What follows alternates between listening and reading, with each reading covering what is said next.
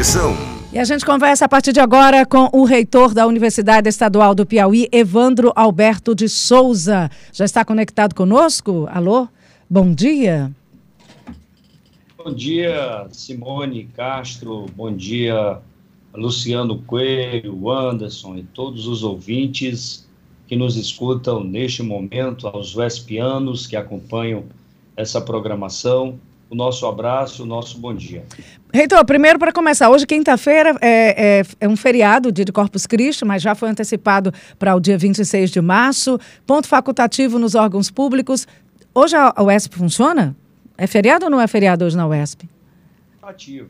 Então, fica a critério né, do servidor. Então, o ponto facultativo, ele estabelece essa prerrogativa.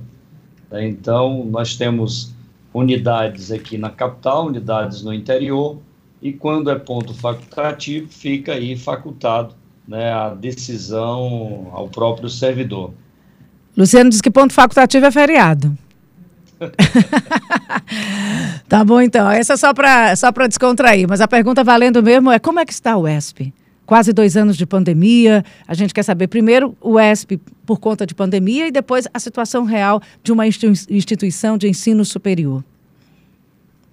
Ok, Simone, é, foi uma experiência uh, um pouco delicada né, para todos, não só para o ensino superior. E falando no ensino superior, uh, pegou, na realidade, muita gente de surpresa, então uh, nós tivemos que nos readaptar à situação. E aí, naquele momento em que é, fomos tomados pela pandemia, é, nós tivemos que tomar algumas decisões, mas sempre acompanhando as decisões é, do comitê, né, do COI, as decisões baseadas na ciência, acompanhando, sobretudo, o que as instituições também é, estavam fazendo, porque não foi fácil, então nós tivemos que nos adaptar, Simone.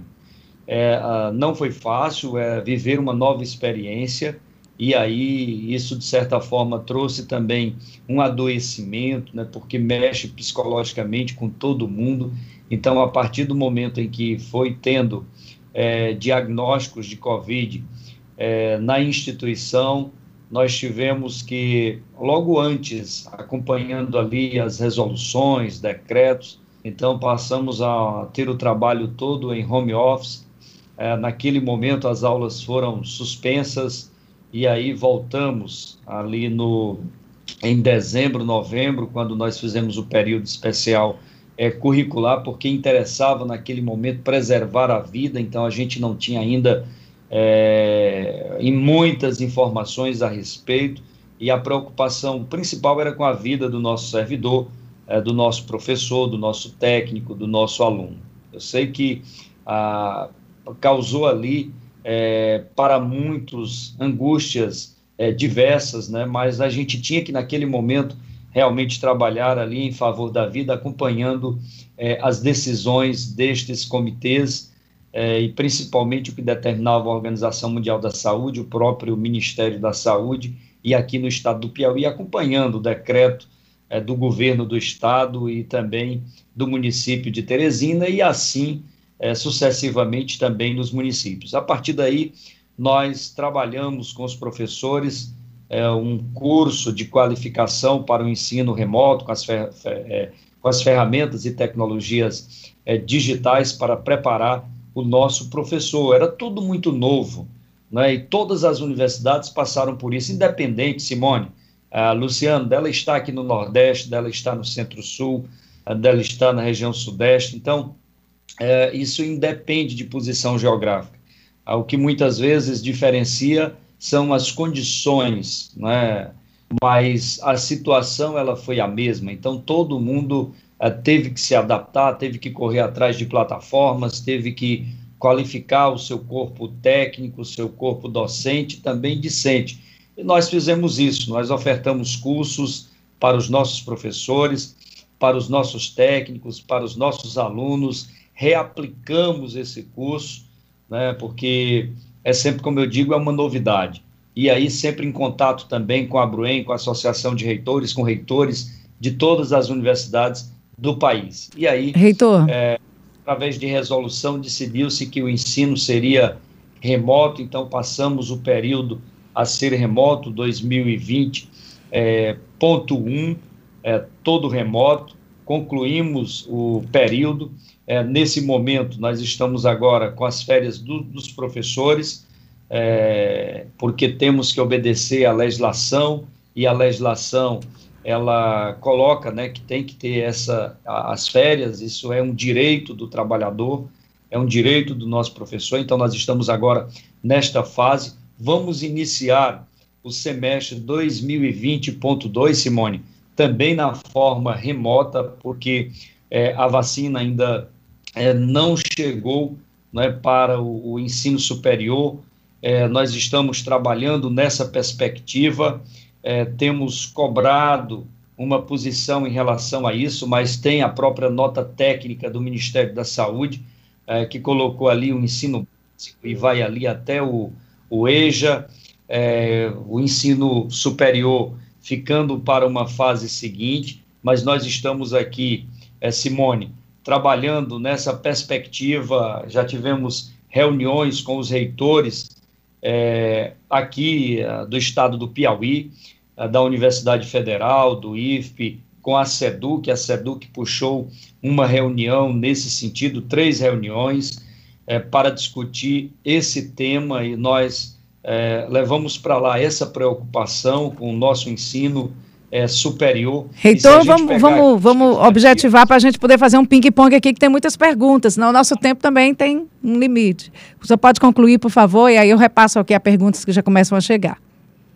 Ah, tudo bem. Então, Simone, é, e nós aqui observando essa tabela do ensino superior, a gente vê aqui que é, ela não tem um quantitativo enorme, por exemplo, para essa primeira etapa, você tem agora 171 professores, que está ali de 55, 54 a 59 anos, 55, 59 anos, então você veja, 171 desses, muitos já foram vacinados, é, porque tem comorbidade, né? Então, é, você teria um número bem mais reduzido. Então, o que a gente quer é isso, é que seja inserido a toda essa cadeia, né, esse, esse segmento uh, do ensino uh, superior também uh, neste plano, no PNI, no plano de vacinação.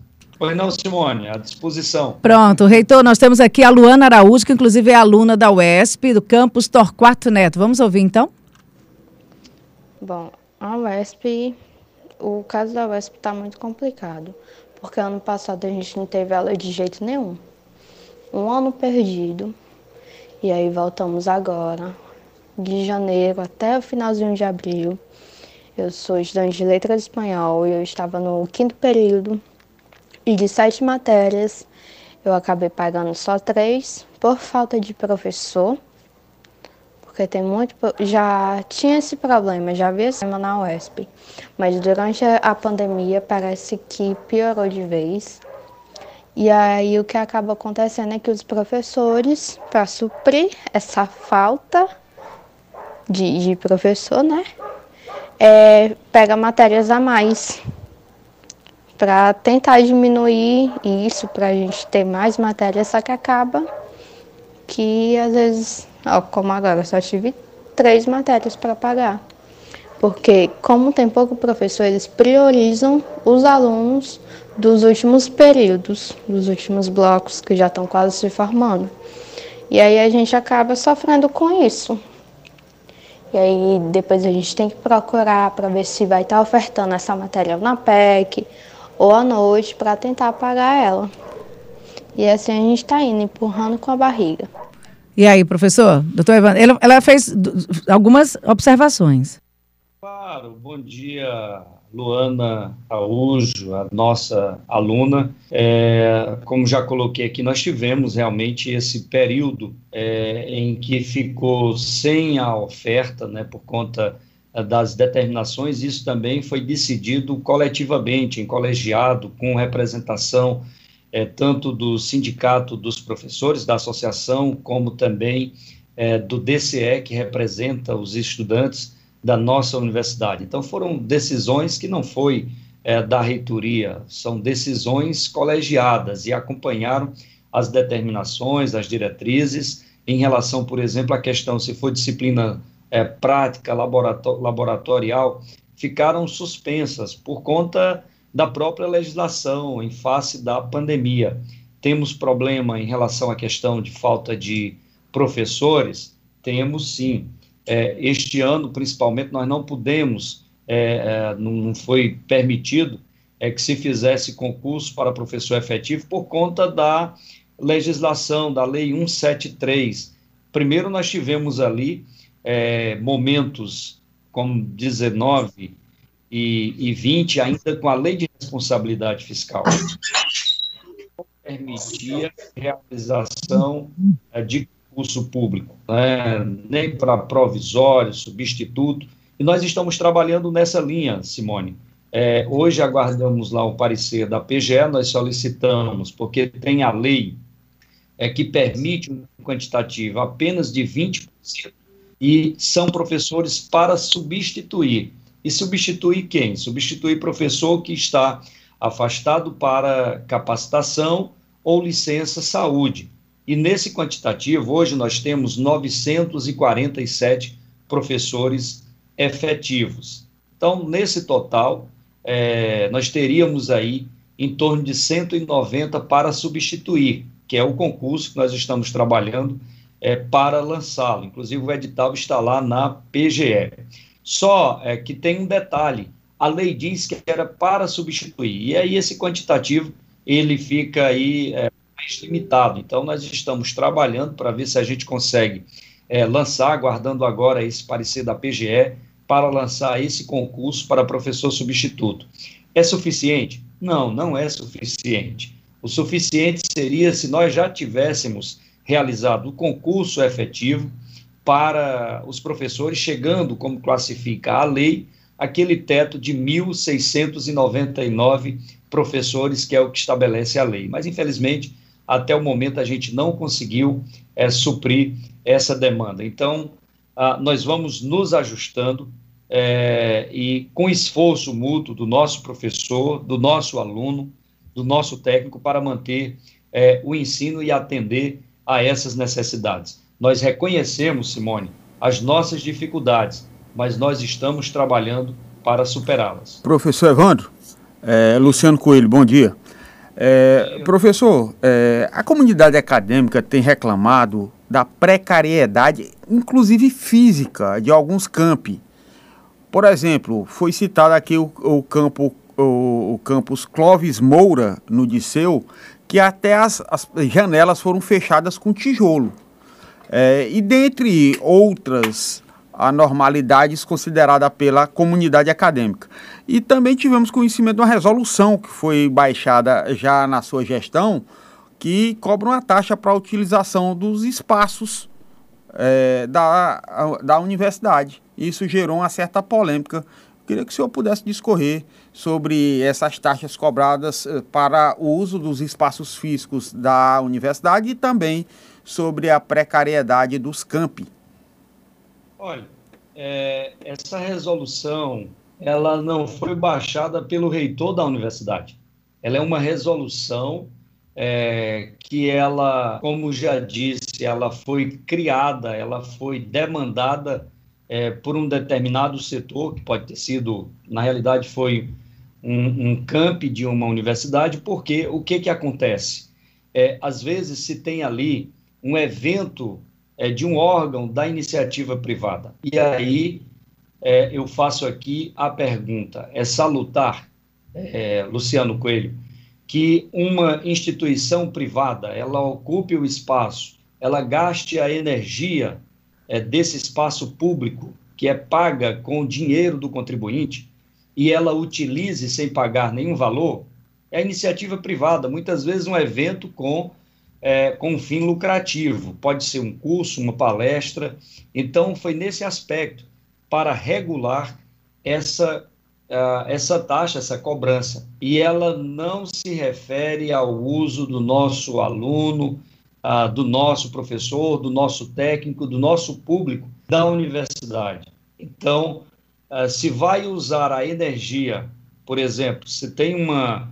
É, pede lá para fazer uma palestra, uma instituição privada, né, ou um outro órgão, e aí você vai gastar a energia, tem que disponibilizar pessoas para cuidar do local, ah, e aí você não ter uma taxa de reposição, então foi visto dessa forma, tá certo? É, é, eu, eu vejo isso como algo que é justamente para se ter é, esse equilíbrio aí, porque você também não pode deixar é, de atender é, a necessidade da comunidade, dos órgãos, se você tem um espaço, ele não está sendo usado. E cada unidade dessa, ela tem o seu diretor eleito, tem os seus coordenadores, tem a sua gestão e eles sabem muito bem como administrar isso. Por isso que eles solicitaram e foi encaminhado um projeto para ser analisado nos conselhos e foi aprovado.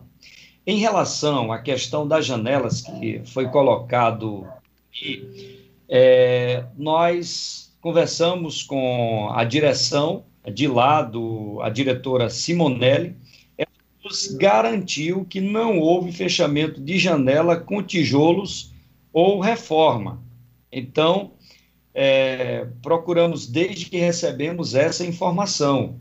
Então, a diretora, a professora Simonelli, é que tem trabalhado muito, assim também como ex-diretor, professor Renê, é, sempre atento às necessidades e às demandas. É, eles têm trabalhado bastante, a gente tem estado em sintonia. E em nenhum momento a diretora, nós conversamos com ela, porque, como eu já disse, são unidades que têm o seu gerenciamento local, né? tem a sua gestão é, local, tem os seus diretores. E aí conversamos com a professora Simonelli, ela nos garantiu que não houve é, nenhuma ação nesse sentido. E a conversa foi recente, logo após termos tomado conhecimento. É claro que a nossa diretora, a professora Simonelli, ela está trabalhando. A gente tinha lá, por exemplo, uma árvore que ameaçava, inclusive chegou ainda a cair um pouco numa sala, destruir um pouco. Então, houve uma mobilização muito grande nesse sentido. Uh, depois de, longa, de longas tentativas, aí quase dois anos, conseguimos, é, depois de ter tido todas as, as, autorizações legais, fazer a remoção daquela árvore que ameaçava, inclusive, é, cair ali em cima de uma boa área é, do nosso campus Clóvis Moura. Então, nós conhecemos esse trabalho, essa garra, essa luta, mas desconhecemos, pela informação da diretora, que tenha sido fechado sala com é, tijolos, é, fechado janelas com tijolos. A gente gostaria de agradecer aqui, reitor da Universidade Estadual do Piauí, pelas informações, Evandro Alberto de Souza. Lembrando que está começando agora 2020.2 e que a gente torce para que tudo corra bem, dias melhores para todo mundo e para o ensino, que é sempre muito importante. Obrigado, Simone, Luciano. Dizer que a universidade, essa universidade que tem é, cursos conhecidos e reconhecidos nacionalmente, é, que daqui saem ingressos que ocupam o mercado de trabalho e posições importantes desse Estado, que tem transformado a vida das pessoas que têm dificuldade, mas têm exemplos de superação, que vem pela garra do nosso aluno, do nosso professor, do nosso técnico, diretor, coordenador. Então, aqui, Simone, todos juntos para superar esses problemas, mas, sobretudo, é, mostrando aqui para a sociedade grandes resultados. Nós temos pesquisadores de ponta conhecidos aqui nacionalmente e internacionalmente. Estamos agora com pesquisa, só para colocar aqui, Simone, rapidinho, por conta do tempo, é, que está sendo, inclusive, é, conhecida aqui no mundo científico, que é para isolar né, o, o coronavírus através da molécula do jaborandi, através do buriti, com o nosso professor é, Chicão. Nós temos o professor Laércio, que está em destaque entre é, os maiores pesquisadores do mundo. Então, assim, é essa universidade que pesquisa, que faz extensão e que tem grandes resultados no ensino, sobretudo com o encaminhamento dos nossos egressos. Estamos aqui nesse desafio. A universidade é responsabilidade do Estado, é responsabilidade de todos nós que queremos o melhor para a nossa sociedade. Por isso que a gente sempre solicita a ajuda de todos, da Assembleia, das instituições e dos órgãos. Nós temos orgulho da nossa universidade, que forma e transforma.